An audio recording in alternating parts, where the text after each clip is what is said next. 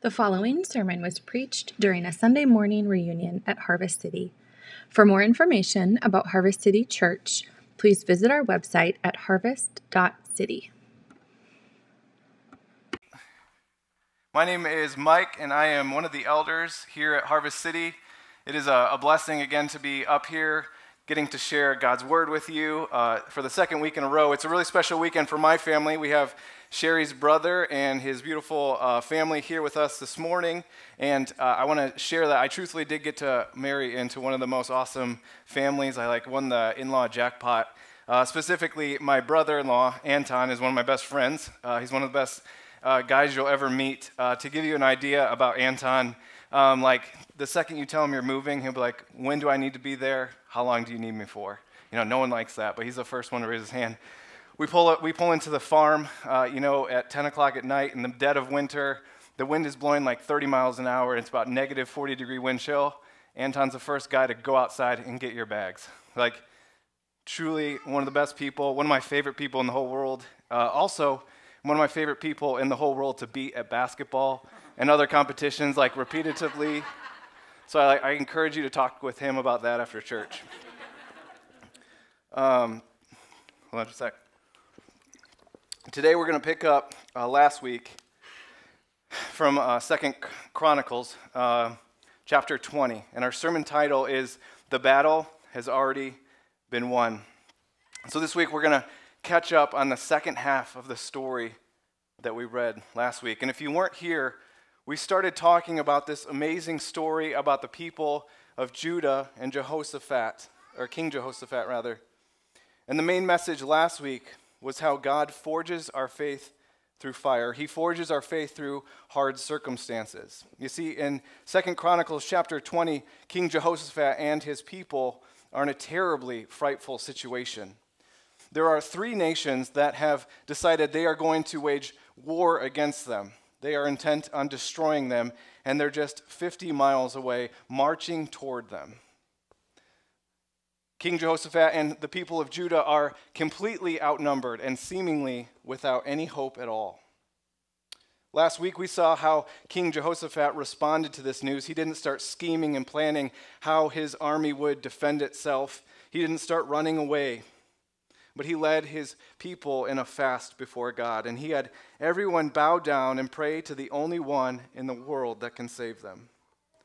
He calls out to God and says, we do not know what to do, but our eyes are fixed on you.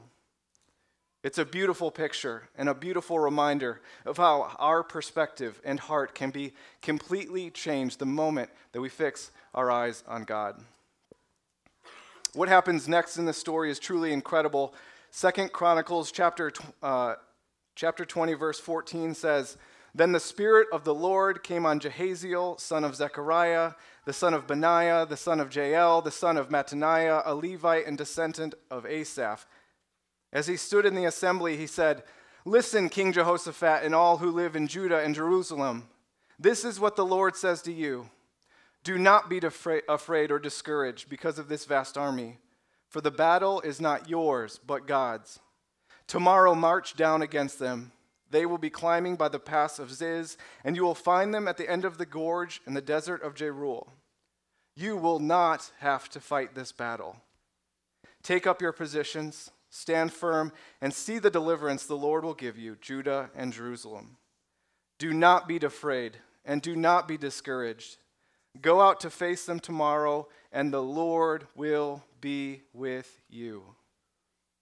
What an amazing promise. What a clear message that God is sending to the people of Judah. There is no way for mis- no room for misinterpretation for what God is saying here. He is being crystal clear. I want to share a quick funny story about uh, a moment in my home where there was misinterpretation lately. Um, we were it was a recent Saturday night, and Sherry and Grace, our daughter, had been at basketball all afternoon and different things with each other. And Gabriel and I had been at basketball for him all afternoon and different things with each other. And we had gotten home, and Grace and uh, Sherry had already eaten dinner. We had not. And what was left in the fridge really didn't sound all that great to me. So I said, Sherry, what do you think if I took Gabriel out to get some food? I do have permission to share the story, just let you know. Um, and she, uh, Gabriel says, Yeah, mom, can we go, go out and get food, me and dad? And Sherry's like, Sure. There's lots of food in the fridge, uh, and it'll go to waste, but sure, go get yourself some food out. And Gabriel says, Mom, it can be dad and son time. Can, can we go have some dad and son time? And Sherry says, Sure. You know, you've been alone together all day. and our family has not been together at all. And here we are. But yeah, go have some dad son time. And Gabriel, seriously, looks right at me. He goes, Dad, she said we can go. I was like, Oh, buddy, you have got a lot to learn. That is not a yes from mom. Luckily for Judah and King Jehoshaphat, there is no room for misinterpretation. There is no confusion of what God is saying here to the people of Judah as the three nations are bearing down on them to destroy them. He says, You will not have to fight this battle. Take up your position, stand firm, and see the deliverance that the Lord will give you, Judah and Jerusalem. Do not be afraid, do not be discouraged. Go out and face them tomorrow, and the Lord will be with you. Please pray with me. Jesus, I uh, count it a great honor to speak on uh, your behalf this morning from your word. Uh, I'm not worthy, and um, I'm just so thankful that you can use a wretch like me uh, to communicate how much you love your people and how much, uh, how great that you are. Please be glorified. Please allow us to hear uh, what you want us to hear this morning and uh, that people this morning would leave changed, being uh, closer to the God that loves them more than they could ever imagine. Amen. So let's be clear this morning. Nothing has changed in this situation for King Jehoshaphat and his people. Absolutely nothing at all. The enemies of Judah, three warring peoples, are still marching toward them with the intent for complete annihilation. Judah and King Jehoshaphat's people are still outnumbered. They have no place to physically turn. And they face this inevitable prognosis, uh, prognosis of a certain gruesome death. And the moment is now bearing down on them. The largest weight of the world, I imagine, probably could have been felt on their shoulders, but God. But God communicates them, and He says, Do not be afraid and do not be discouraged.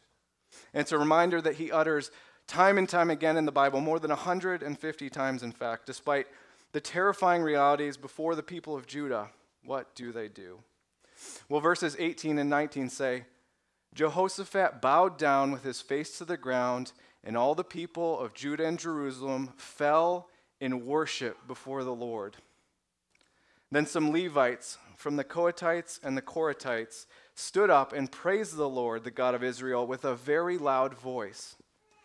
This leads to lesson number one for all of us this morning, and that is God is worthy of our praise at all times, in all circumstances. 1 Thessalonians 5:18 says, "Rejoice always, pray continually, give thanks in all circumstances, for this is God's will for you in Christ Jesus." I love that the first thing we see is a very visible reverence and fear for the God of the universe. They get down on the ground and they bow their face before them, him, not saying a single word. They know who they're bowing down before. How easy it is for us to put God in a tiny box that fits our understanding or bends to the flexibility of who we want him to be. As I said last week, he is the Alpha and the Omega, the bread of life, the comforter, the good shepherd, our friend, Emmanuel, Messiah. He is the Prince of Peace, the light of the world, our healer, our provider, our strength. He is the Most High. He is the I am. And when he talks to you, the appropriate response is to get down on the ground and to bow your face before him. Next, we see uh, the people who would have been responsible for uh, public worship stand up and they start to sing praises to God. And the text here says that they said they sang them in a very loud voice. Famous preacher Charles Spurgeon said this They worshiped, but why did they do it? They were not delivered, No, but they were sure they were going to be delivered. Their enemies were not dead. No, they were alive. But they were sure they would be dead, so they had to worship, and their devotion rose from trustful and grateful hearts. What does it look like to worship God with a trustful and grateful heart at all times? Three things come to my mind. There might be more. One is we truly believe that God is who he says he is, and we acknowledge and believe in our heart that that is true. When one really believes the words and promises of God, they cannot help but praise him. Two, we need to love him more than we love ourselves or anyone else in the world. And three, we need to be able to say, Not my will, but your will be done, O God. This is a big one. I think for many of my, uh, for many of us, myself included, we live in some sort of prison where we think that our will and our desires for protection or security are actually more important or better than God's will. I believe it's a lie that we believe in our heart that our will is better than His. Because the truth is, it's not.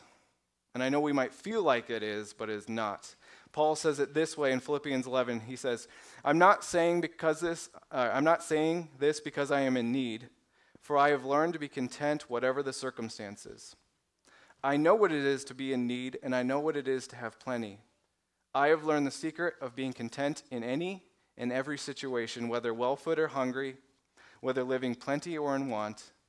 I can do this through him who gives me strength." Paul is saying you can mock me, starve me, chain me, and beat me. You can criticize me, take all I have, and even kill me.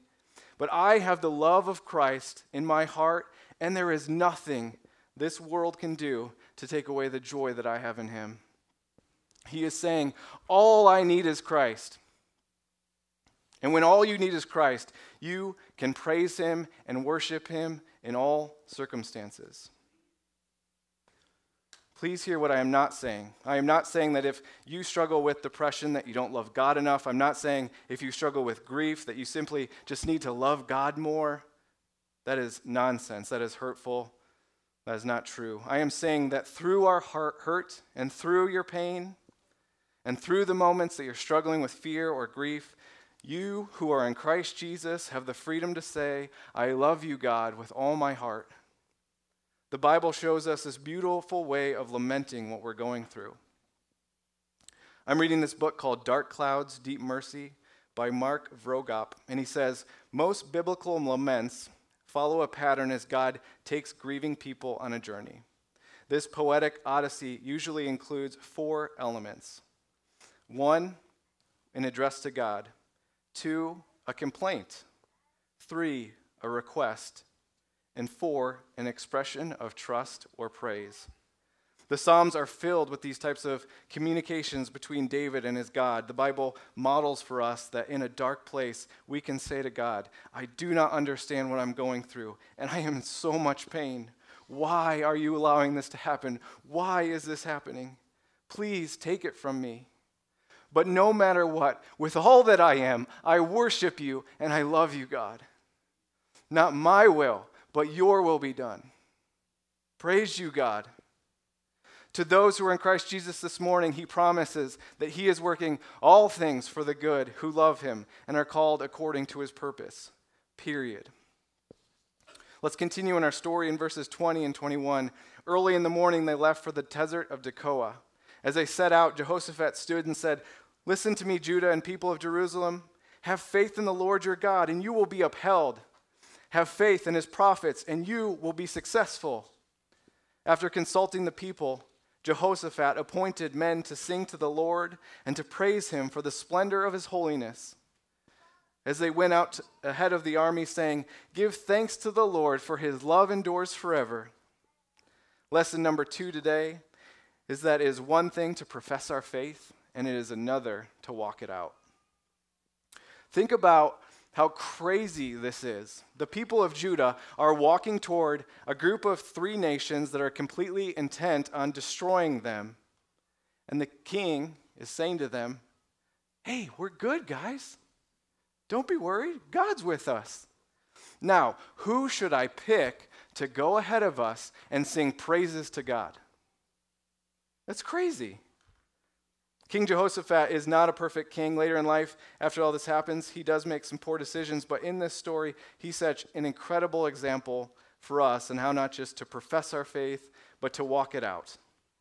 Consider this when he heard about the three nations coming to attack, he led courageously by throwing his full weight onto the only one strong enough to carry him. He led his people in fasting and prayer. And in his humility, he said, We do not know what to do, God, but our eyes are fixed on you. In his humility, he said, uh, he was the first one to bow his face to the ground after hearing the word of God and that God was going to protect them. Now he is taking the time to pick the right people for worship as they walk toward their enemies who are intent on killing all of them. Listen to this great word from a Bible commentary by David Guzik. He says, As they went out before the army, the singers and the worshipers led the army into this battle. It was clear that Judah expected a battle because they brought the army. Yet it is also clear that they expected a supernatural battle, battle because they let the singers and the worshipers go before the army. These worshipers obviously took a dangerous step of faith if the unthinkable happened and God did not intervene, they would be the first ones slaughtered by a merciless enemy. Here's the reality simply professing faith, faith in God can be pretty easy when life is going well, but it's the darkest valleys that shed light on where our faith truly lies. I found this really applicable illustration and inspiration in a newspaper article about Martin Luther King Jr. Four years after delivering his I Have a Dream speech on the steps of the Lincoln Memorial, uh, Martin Luther King Jr. took inventory of the work yet to be done. This was in 1967, amidst a very chaotic country and scene. He gave this speech at the 11th convention of the Southern Christian Leadership Conference in Atlanta, and he said, Here are a few things. Let, it, let us be dissatisfied until every capital will be housed by a governor who will do justly, who will love mercy, mercy, and who will walk humbly with God. Let us be dissatisfied until that day when nobody will shout white power or black power, but everyone will talk about God's power. Difficult and painful as it is, we must walk on in the days ahead with an audacious hope in the future. This is a man who is not just professing his faith, he is walking it out. He is trusting in God for what is to come, even when it does not make sense. Hebrews 11:1 said, "Now faith is the assurance of things hoped for, the conviction of things not seen." We certainly see King Jehoshaphat and his people have placed all their eggs in the basket of the one who is unseen. And that leads us to our final lesson and that is that God responds to those who have faith in him. Verse 22 As they began to sing and praise, the Lord set ambushes against the man, men of Ammon and Moab and Mount Seir who were invading Judah, and they were defeated. The Ammonites and the Moabites rose up against the men of Mount Seir to destroy and annihilate them. After they finished slaughtering the men of Seir, they helped to destroy one another.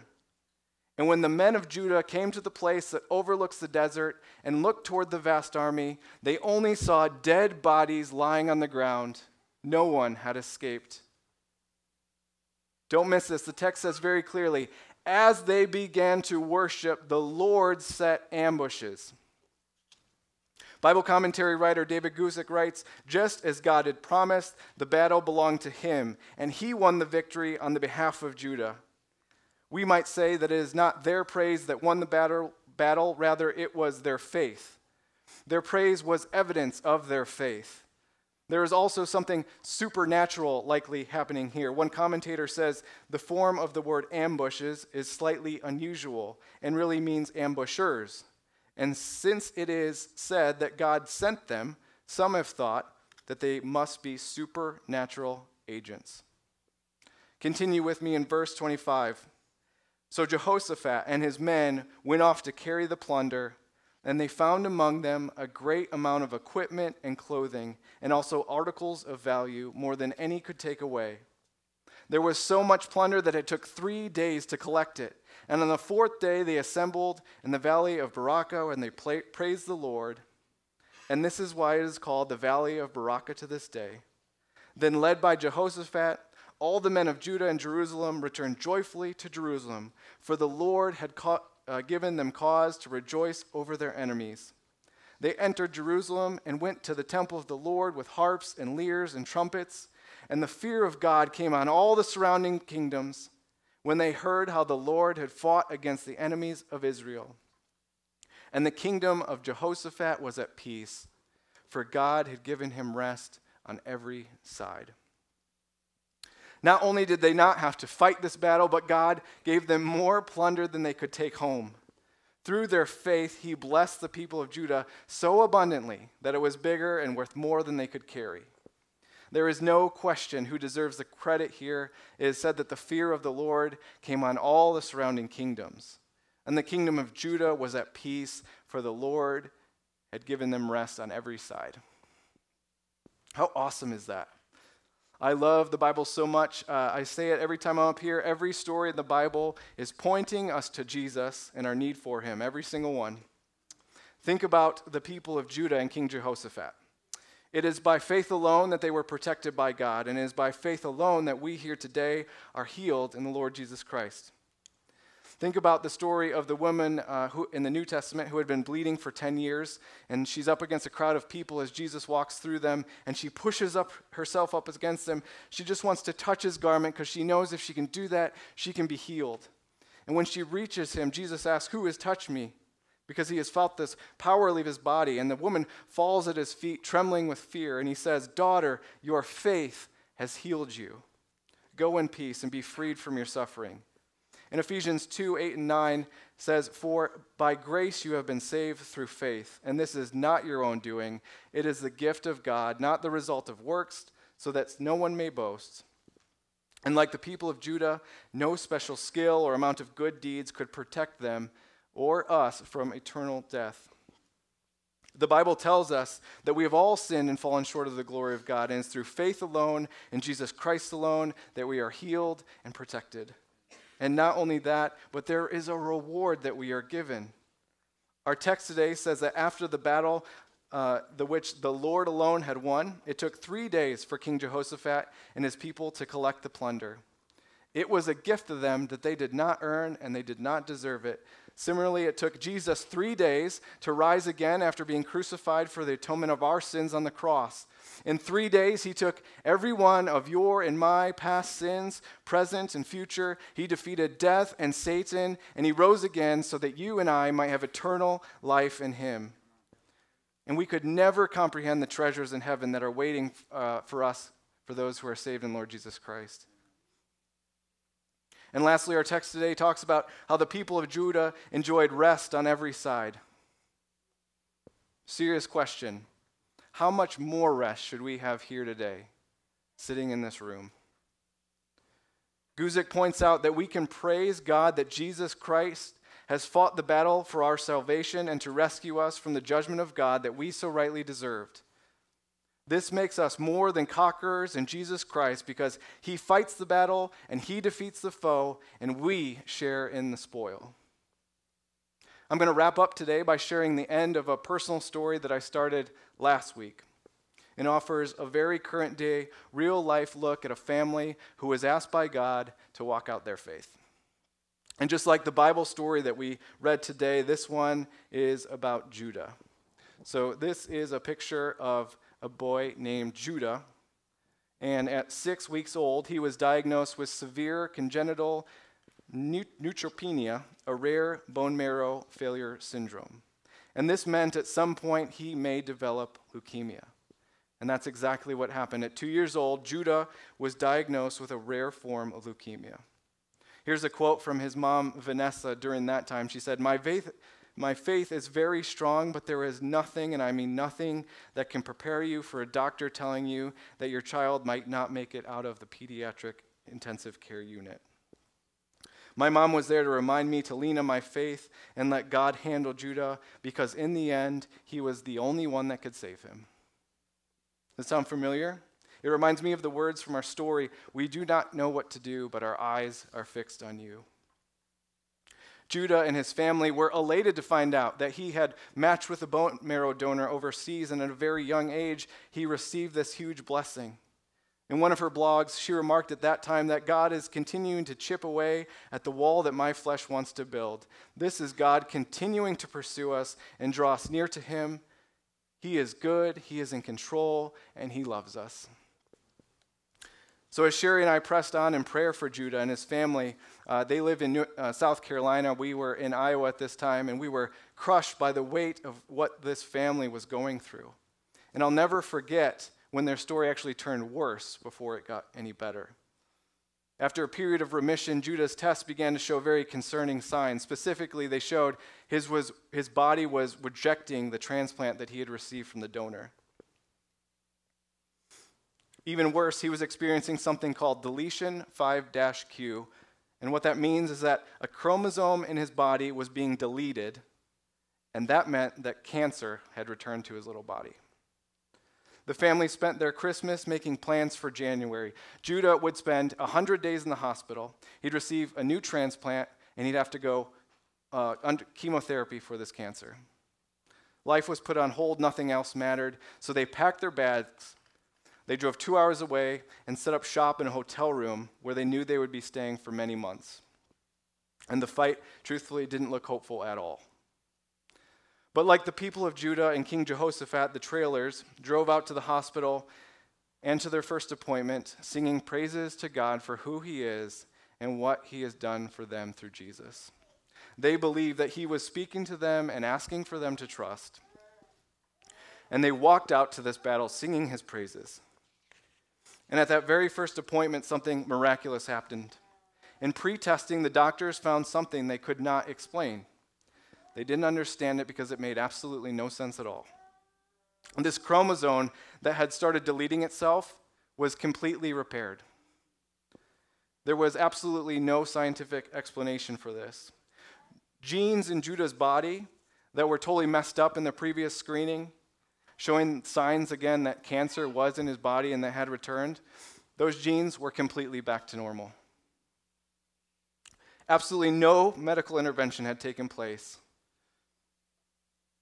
This does not happen. Instead of spending 100 days in the hospital with a transplant and chemotherapy with not much scientific reason for hope for any positive outcome or that this boy would have any type of life beyond that year, Judah was released that day to go home. He was completely healed. He was cancer free. His bone marrow transplant was not being rejected. The doctor's advice to them at that moment, I love it. The doctor literally said, Keep doing what you're doing. What have they been doing? They have been praying, they have been praising God. Judah will celebrate his ninth birthday this month. He's been cancer free for more than six years. And I share this story with you today because this God of the Bible that saved King Jehoshaphat and the people of Judah is the same God that, without any explanation, healed genes and prevented chromosomes from deleting itself from inside this child named Judah. So I don't know what you're going through today, but I know the God who does. And as you leave, please hear this. Because God works all things for the good and those who love him and are called according to his purpose, we can pray without ceasing, we can trust without hesitation, and we can praise him whenever and no matter what. He loves you more than you can imagine, and he is fighting for your good, which is ultimately his good and his glory. You pray with me. Jesus, we praise you that uh, the God of the Bible is the same God today. You are the same now as you were then, and you are worthy of all our life, and you are worthy of all our praise and all our trust. God, be glorified in this church, be glorified in the people here. I pray that they would feel your presence with them, that they be assured of who you are, that you would grow your faith in them, and that this week, it would be reflected in the way that they live life, the way, that they respond to the things around them, and the way that they love the people around them, Lord. We thank you so much for who you are. In Jesus' name, amen.